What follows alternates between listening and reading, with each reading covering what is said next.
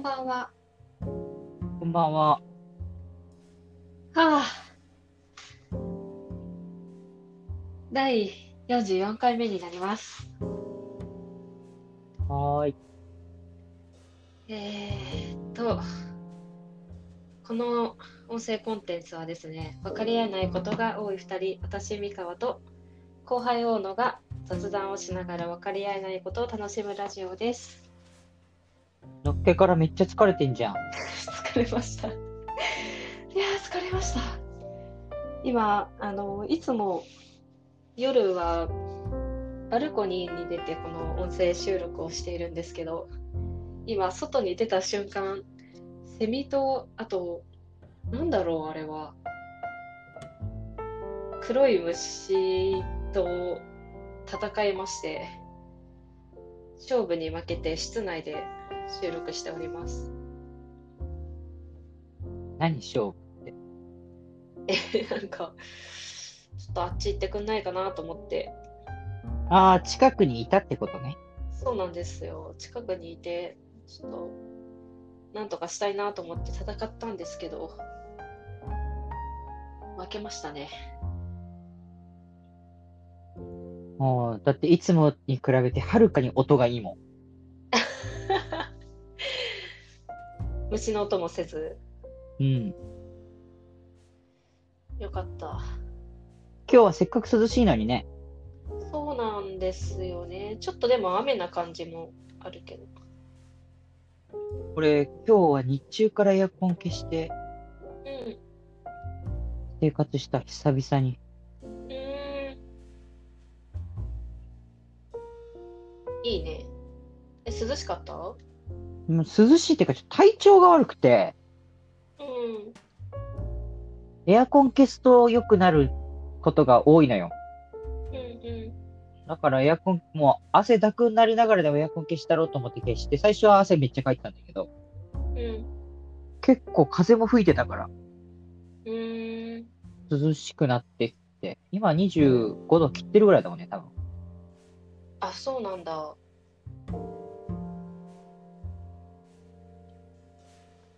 いや、でも、私も今日28度にエアコン設定して、冷房にして、で、風量も静か、か一番小さいのにして過ごしてたんだけど、途中で寒くなったから、送風に切り替えて、で、ちょっと暑くなってきたから、また冷房で28度みたいなのを何回か繰り返してやってた。ね、この絶妙な時期に入ってくるよね。エアコンつけてりゃいいってわけじゃない、この気候。いや、そうなんだよね。調整が本当に難しい。快適に過ごすっていうのが、うん、何度に、何度っていうことでもないんだろうな。風量とか風向、風向きとかもそうだし、湿気もね。そうそうそう。空気の作り方が難しいよね。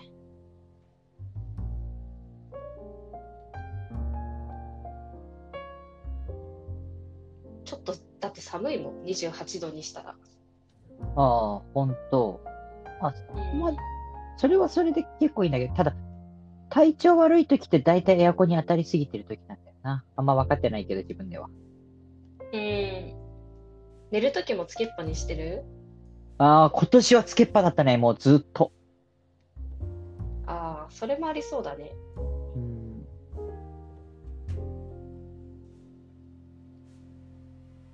難しいんだよね。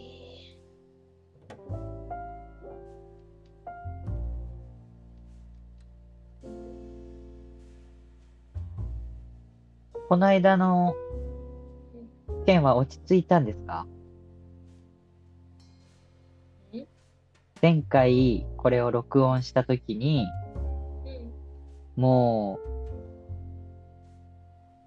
最近ないぐらい元気なかったじゃないですか。はい。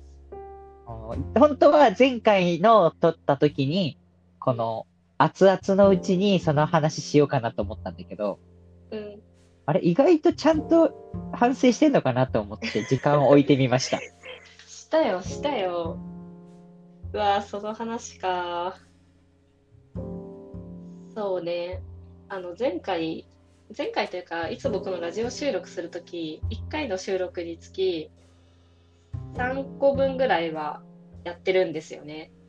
けど、前回は1本撮って、ああ、ちょっともう無理かもしれないと思って、久々に20分ぐらいで終わってたよね、確か。はい。そう、あの、私の悪い癖なんですけど、何か予定が決まって、そのままスケジュール登録、カレンダー登録するときに、なぜか日付を間違える事案が1ヶ月に数件が、数件発生してて、で、はい。はい。あの偉い人というか立場の、まあ、かなり上の人とのオンライン打ち合わせ的なのを1日ミスってスケジュール登録してで本来あったその日に私はよしもう集中して作業しようと思ってソーシャルを断ち切ってたんですよ。で、はいふと夕方ぐらいにあそういえばメッセンジャー溜まってんなと思ってパーって見てたらミカは打ち合わせ行けるって一本入ってて、うん。で、え、なんだろうと思って。うん。でも、メッセージくれた人との打ち合わせは明日だろうなと思って、カレンダー見て、やっぱ明日だと思って、うんで、メッセンジャーのメッセージをこう、遡ってたら、うん今日の日付で、私も、え今日行けますって言ってて、うん。ああ、出たよ、これ、私のスケジュールミス。で、めっちゃ焦って、その瞬間、うん。もう血の気引いて、うん。あの、かなり偉い人で、その人の1時間を奪うって、多分私で言う3日ぐらい時間拘束されるレベルで、うん。なのに、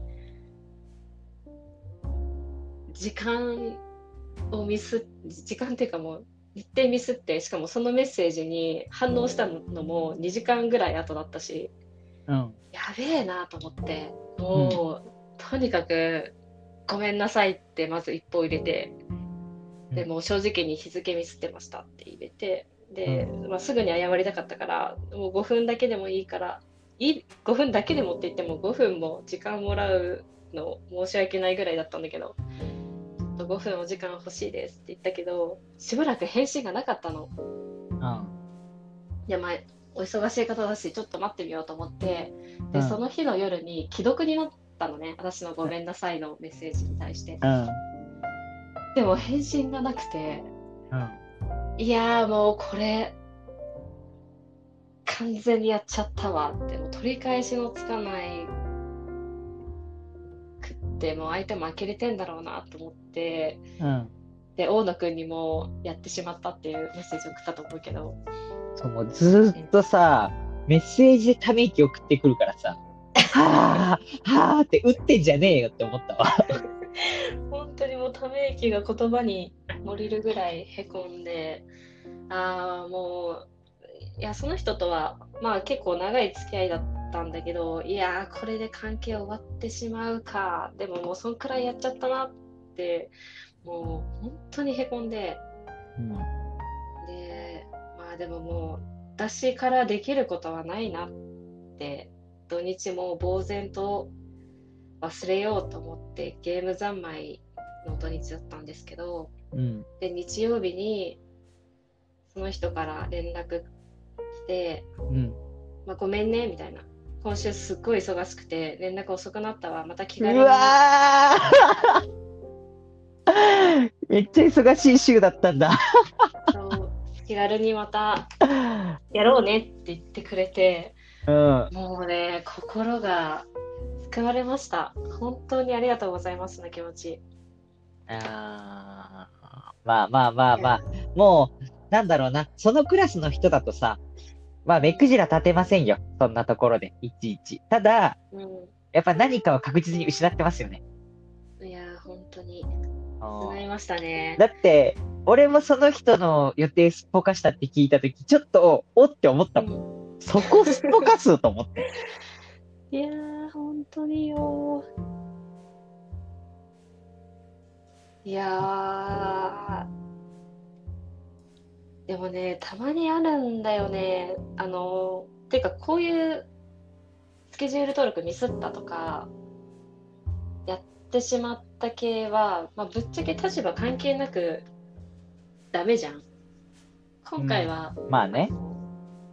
かなり偉い人で血の気が引いたっていうのはあるけど、まあ、そもそも後輩だろうが先輩だろうが関係なくスケジュール登録をミスるっていうのはやっちゃいけないことなんだけどやっちゃうんだよな。あの前回財布の話したじゃん。うん。で小野くんの知り合いの人がよく財布を置き忘れちゃう。なんでかよくわかんないけどみたいな話してたけど多分その人にとっての財布が私にとってのスケジュール登録なんだよね。あーでもさ、その財布の話、ミカさんしたときに、ミカさんはちっちゃいときに、すごくなくしてしまってダメージがあったから気をつけたって話だったじゃん。うん。もう、同じぐらいかそれ以上のミスだけどね、今回の話とかもさ。で、きっとそれはそうだね初めてじゃないだろうし、やっぱ繰り返してるじゃん。うん。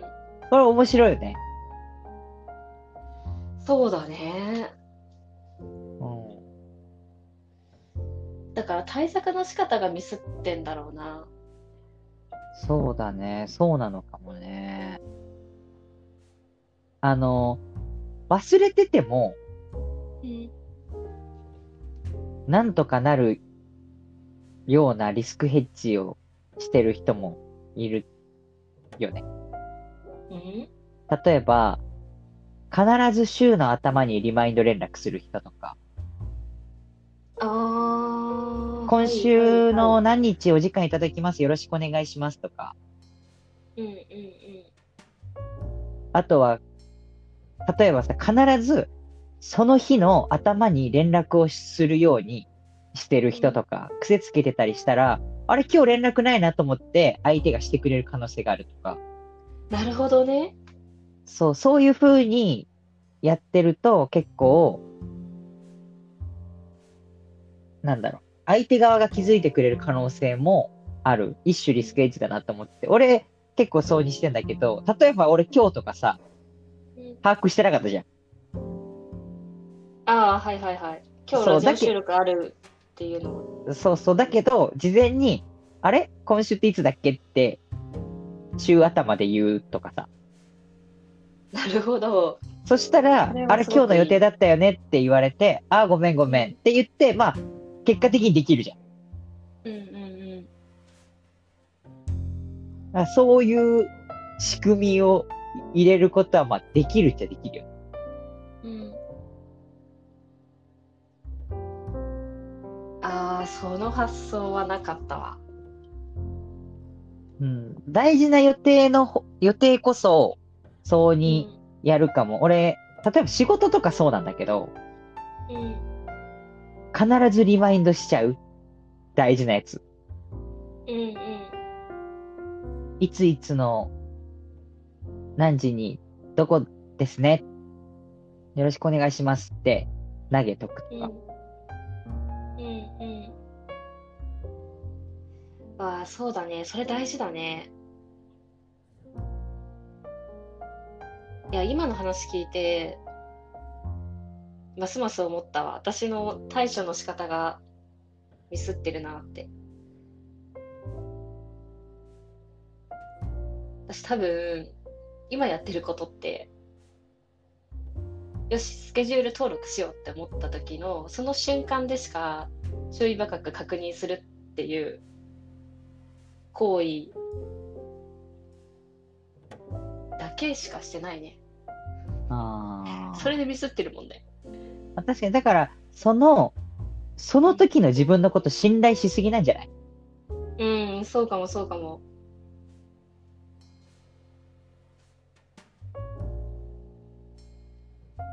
そうだね。自分を信頼しすぎっていうのがまずあるわ。うん。そんだけ何回も同じようなことをしてしまうんだったら、もう予定が正しいと思わない方がいいよね。うんうんうん。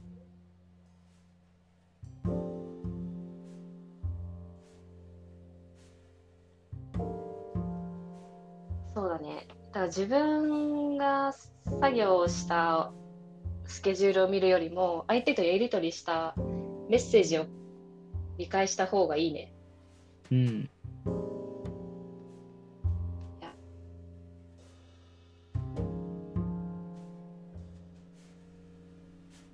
もそのリマインドはすごくいいな。まあ、相手も迷惑だと思ってないしね、リマインド、別に。うん。楽しみにしてますとかって言ったら、それはそれでありがたがってもらえるし。うんうんうん。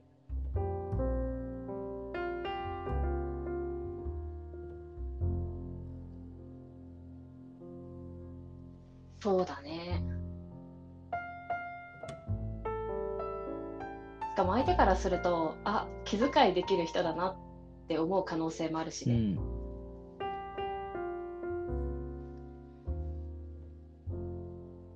いやーでも、なんか対処をミスってること他にもありそうだな。ああ、あるだろうね。いっぱいあるよ。うん。で特に美川さん、そういうの多そうだけど、前から言ってるけど、そういうのありきだから。え、ありきで本当にいいのかな？ダメだよ。ダメなんだけど、そうやって大事な人を亡くしていくっていうのも美川さんの魅力なのかなと思ってる。もはや。やだなぁ自然淘汰みたいな感じ？そうそう、それを許してくれる人たちとうまくやっていくのが美川さんで、許せない人はそもそも美川さんとはいつか決別する予定だったんだよ。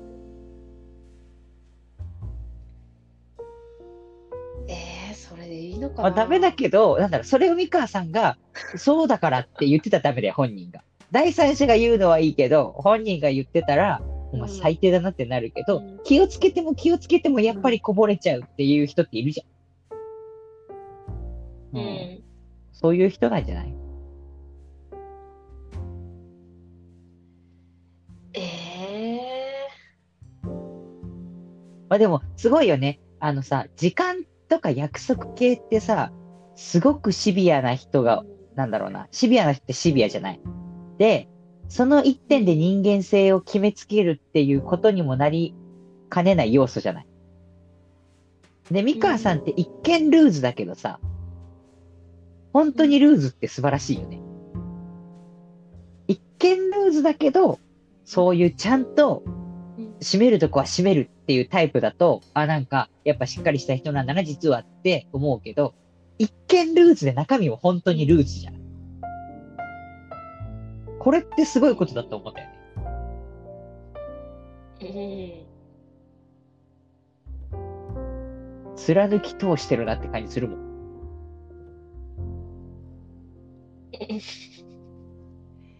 え、それダメじゃなえ、いダメだよ。ダメだけど、だからほ、ミカさんはダメだと思わなきゃダメだよ。で第三者から見たら、外見ルーズ、中身ルーズ。ああ、まあセーフセーフって思うけど、逆に俺みたいなタイプのやつが、外見しっかりしてそうで中身ルーズだったら終わりだよ。もう、これは地獄よ。許されないよね。このギャップの方は。だミカさん比較的マシなんじゃない？だから今でも直せないんだと思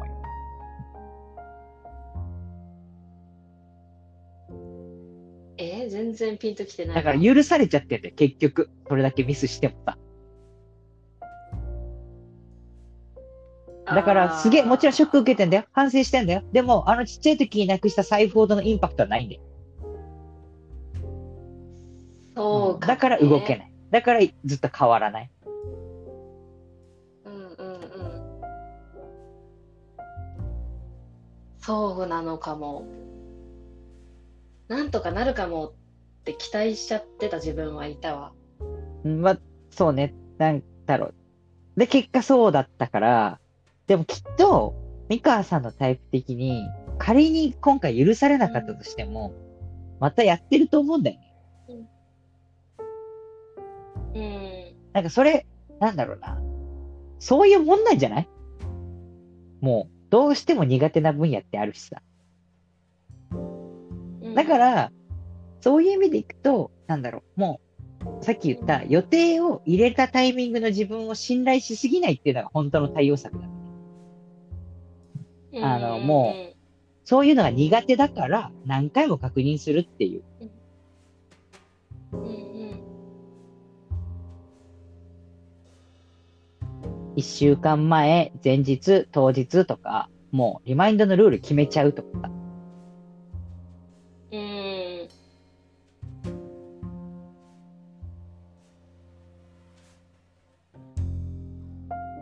そうだね。それは、多分覚えておくとかやっぱむずいからさ。うん。なんかいかにルーティン化するというか仕組み化するのかっていうのは、私の場合は大事そうだなって。難しいもん、ちゃんと覚えておくって。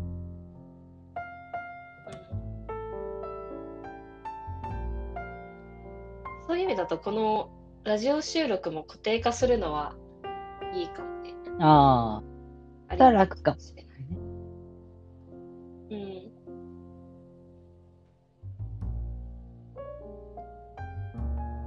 やーいかに自分がダメ人間か改めて痛感しました。あ。なんかだって、前も似たようなこと言ってたよ。会社で一緒にいるときに。言ってたね。うん予定すっぽかして怒られたみたいなさ。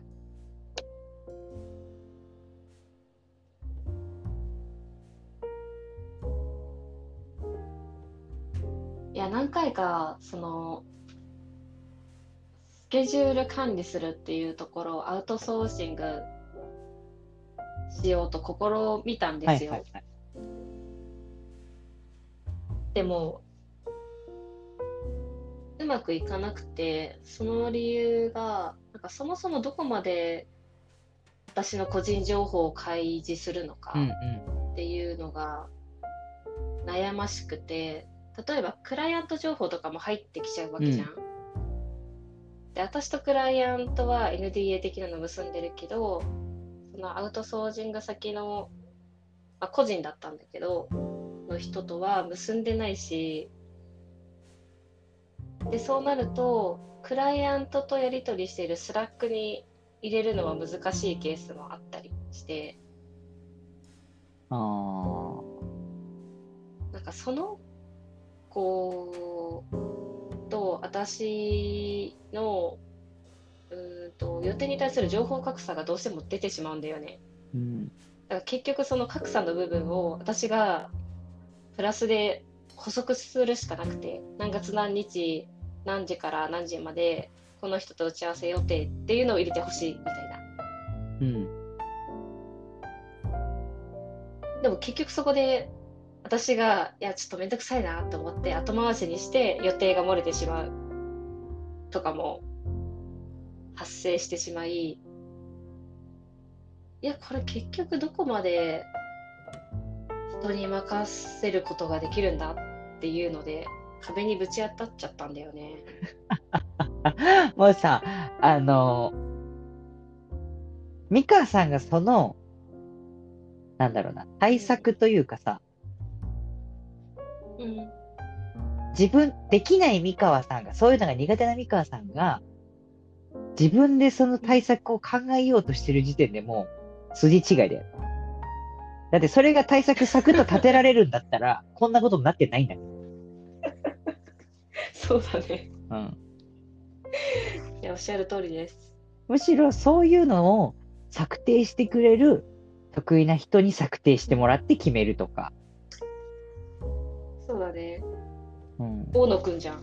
まあでも、例えばそういう、その、なんだろう、客観的に、こう、ちゃんと言ってくれて、で、今もさ、めんどくさかったから予定入れなかったとかも、だから、論外なんだよね。その、ルールとしてさ、そんなこと起こっちゃダメなんだよ。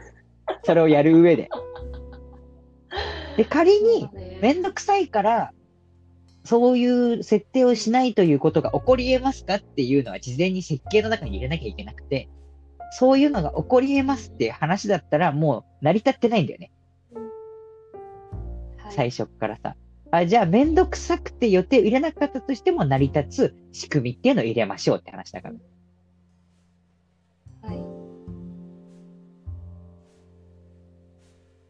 ゃる通りです。いやいや、なんかまあそういうもんだよねっていう。だからまあ一生懸命自分なりに努力したんだろうけど、努力の方向性としては、最初から組み立ててくれる人を探すっていう努力の仕方だって。いやー、そうだね。考えること自体をアウトソーシングした方がいいね。い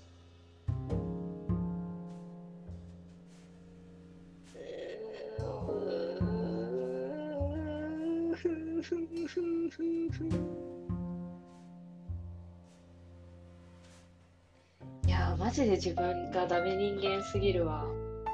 負のサイクルに今入ってるね。え、でもね、そう、ダメ人間すぎるわって言いつつ、あんまりへこんではああ、ない。だから、そもそもショック受けてないでしょ、今回の件ってさっきから言ってんじゃん。結局、いや、今回の件はショック受けていや、なんだろうな。でも、へこんでないんでしょ？結局そういうことなのよ。あの、俺、すごくこれさ、あの、わかるなって今思いながら喋ってんのは、この三河さんの感じは俺にとっての酒だったんだよね。もう何回やっても同じぐらい泥酔してるっていう。うん、で、俺はでも、もちろんすっごい反省してんだよ、その時は。反省すっごいしてんだけど、また飲んだりしてるわけじゃん。で、これは、やっぱり結局ショック受けてないんだなっていうのが、後々判明するんだけど、本当に反省した時があったのうほうほうその時はだって超変わったもんね、やっぱり。何があった時まあね、人を傷つけたっていう話があるんだけど。こう、いや、うんなんだろう、傷つけてきたんだよ。今までもたくさん傷つけてきたんだけど、あの、傷つけちゃいけなかった人を傷つけたなっていうのをすごくこう感じて、うんああ、なるほどね、うんつってなって、で、やっぱその後は、もう一切お酒飲まない時期あったし、で、今も飲む時にすっごい気をつけてるもんね。あ、そうなんだ。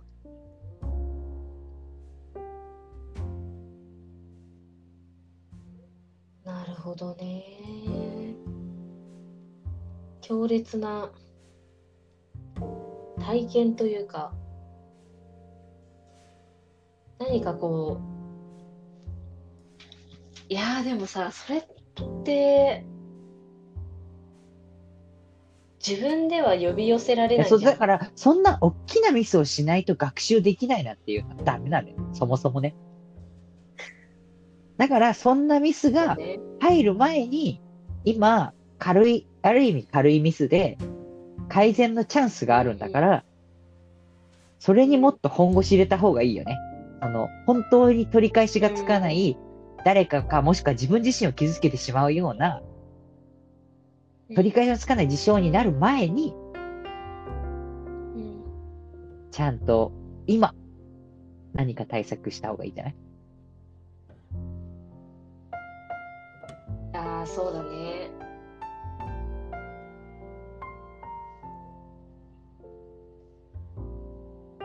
いや、でも、人間って、怠惰な生き物だね。すごい今思った。まあ、脳ではわかるよ。言ってることは。その、で、難いこれは本当に難しいラインじゃん、これは。うん。あの、性格とかっていう話じゃなくてさ、もう、脳みその仕組み上、個人単位で見たときに対応しきれないっていう可能性もあるじゃない。うん。だから、怠惰っていう、努力すればできるはずなのにじゃない可能性もあるからさ。努力とかじゃない次元の話かもしんないから、さっさと他人の力借りた方がいいよねとは思う。うんうんうん。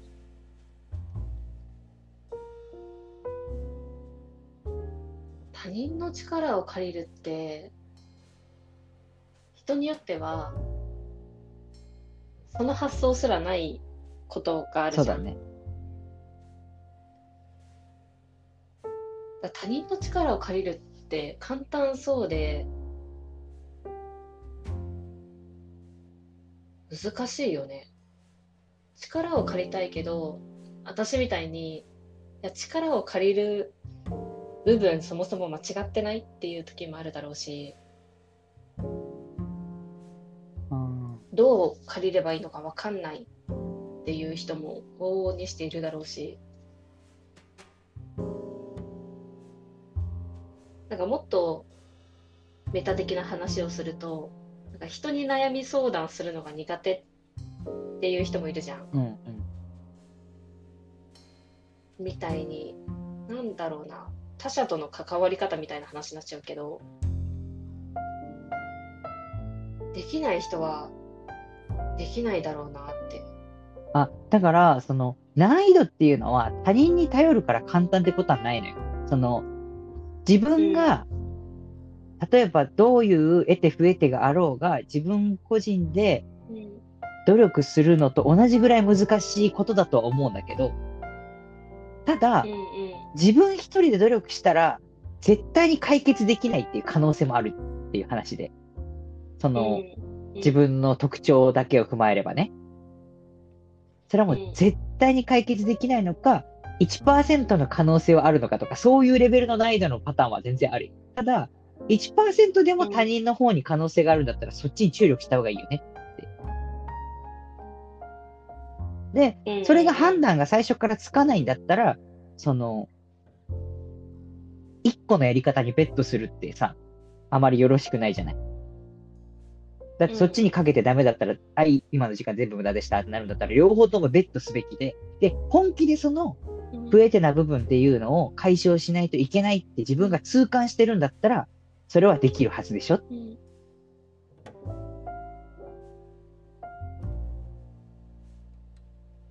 って思うけどね。そのぐらいちゃんと重く受け止めてるんだったら。そうだね。どうなんまあ、だだろうな。からそんぐらい難しいし、難易度が高いけど、何が何でもこれ解決したいぜってなったら、そういう動き方にもなるのでは？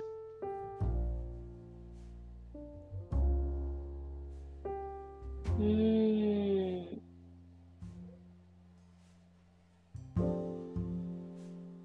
いや、なんか今の話聞いて、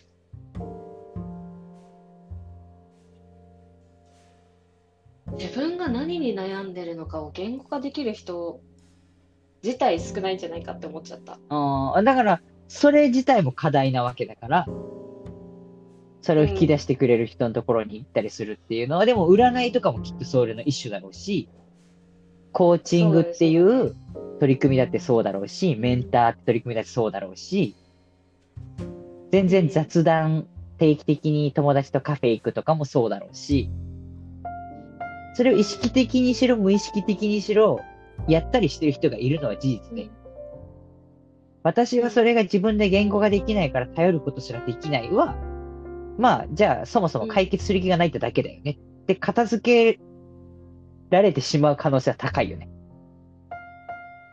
そうだね。そうだけど、でもそれすらわかんない人は、全然いそうだなって。まあ、いるっちゃいるだろうね。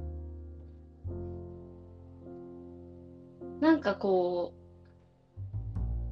う、でもまず大前提、現状から変わりたいっていう気持ちはあると思うので、うんまあ前に進むのか後ろに進むのかわかんないけど、とにかく今の P 点から抜け出したいみたいな。で、抜け出したいんだけど、抜け出し方がわかんないから、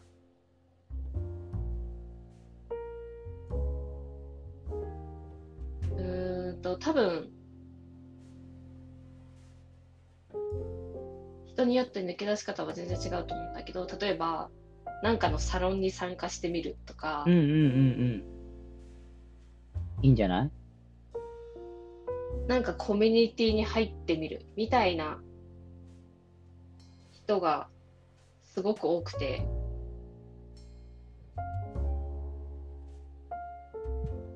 今だとインターネットとかあるからね。Yahoo 知恵袋だって別にいいだろうし、Twitter で何か質問してもいいだろうし、質問箱とかね、人のところに勝手に突っ込んだっていいかもしれないけど。そうだね。でもそこで他者と関わるっていうことは必然になるのか。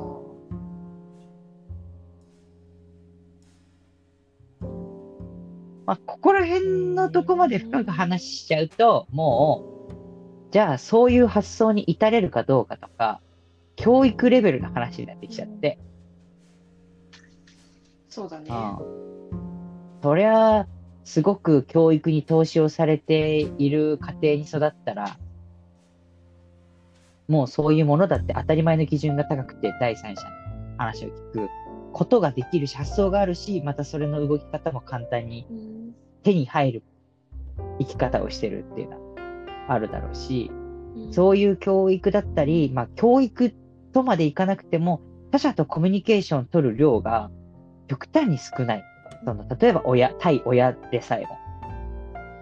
っていう話だと、そういう発想に至れないし、仮に第三者にアドバイスをされたところで、解決に全くならない。うんその、さっき言った言語化引き出されるということすらできない。うんっていうのもあるだろうから、こんなとこまで深掘っていっちゃったら、教育の話になってくるし。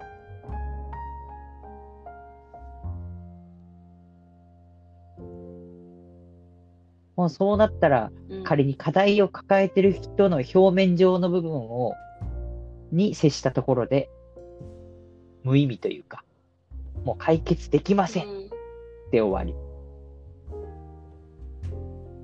うん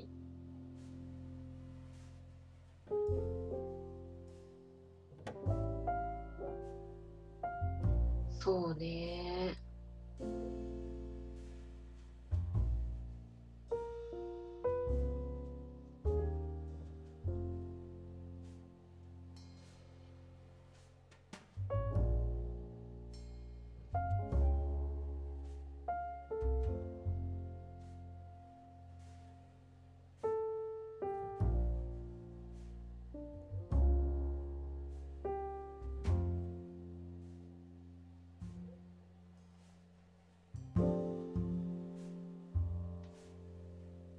や、でもそうだね。なんか、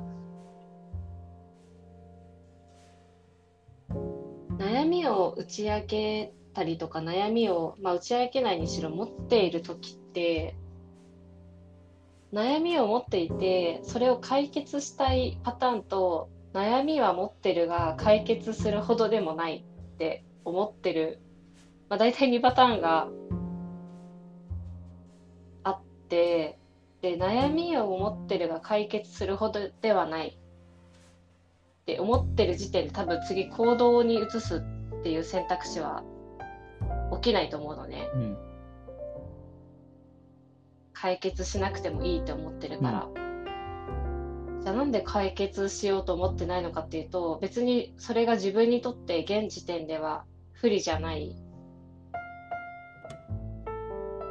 からだよね。でも不利じゃないかもしれないけど実は塵も積もればパターンはすごく多いよね。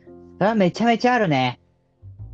全然大したことないと自分は思い込んでいるが、その負荷を外した途端にとんでもなく軽くなって、これがネックだったんかいって思うことは多々あると思う。そうだね多分そう自分は不利じゃないと思ってても他人から見るといやそれボトルネックだよっていうのはあるだろうな。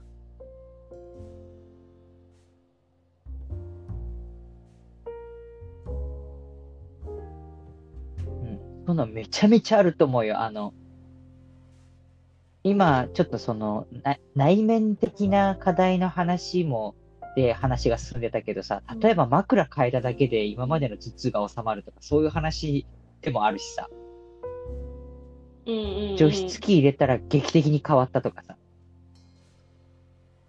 はいはい、塩分ちょっと控えたら肌荒れ全部治ったとかさ、まあ、うん、そんなのもありまくりだよね。うん。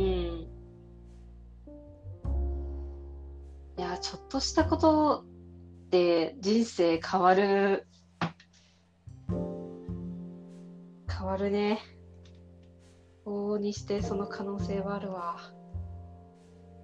だから、まあ、最初の話に戻ると、何かこう、まあ、私の場合だとスケジュール登録をミスるっていうのは、一見すると、まあ、まだ大丈夫じゃねって私は思ってるかもしれないけど、実は他人にとって、それが、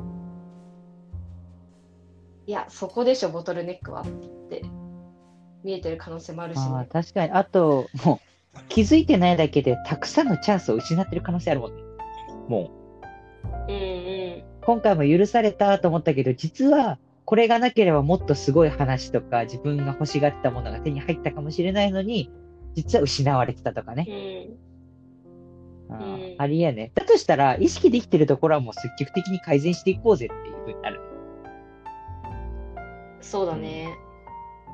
まあ、改善、そうね、改善をどんどんころ試みた方がいいね。なんか改善を失敗した方がいいな。出来事を失敗するっていうよりも。伝わる？うん、まあ、そのミス自体をやるというよりは、改善するためのいろいろ試行錯誤した方がいいよね。それは当たり前の話で。う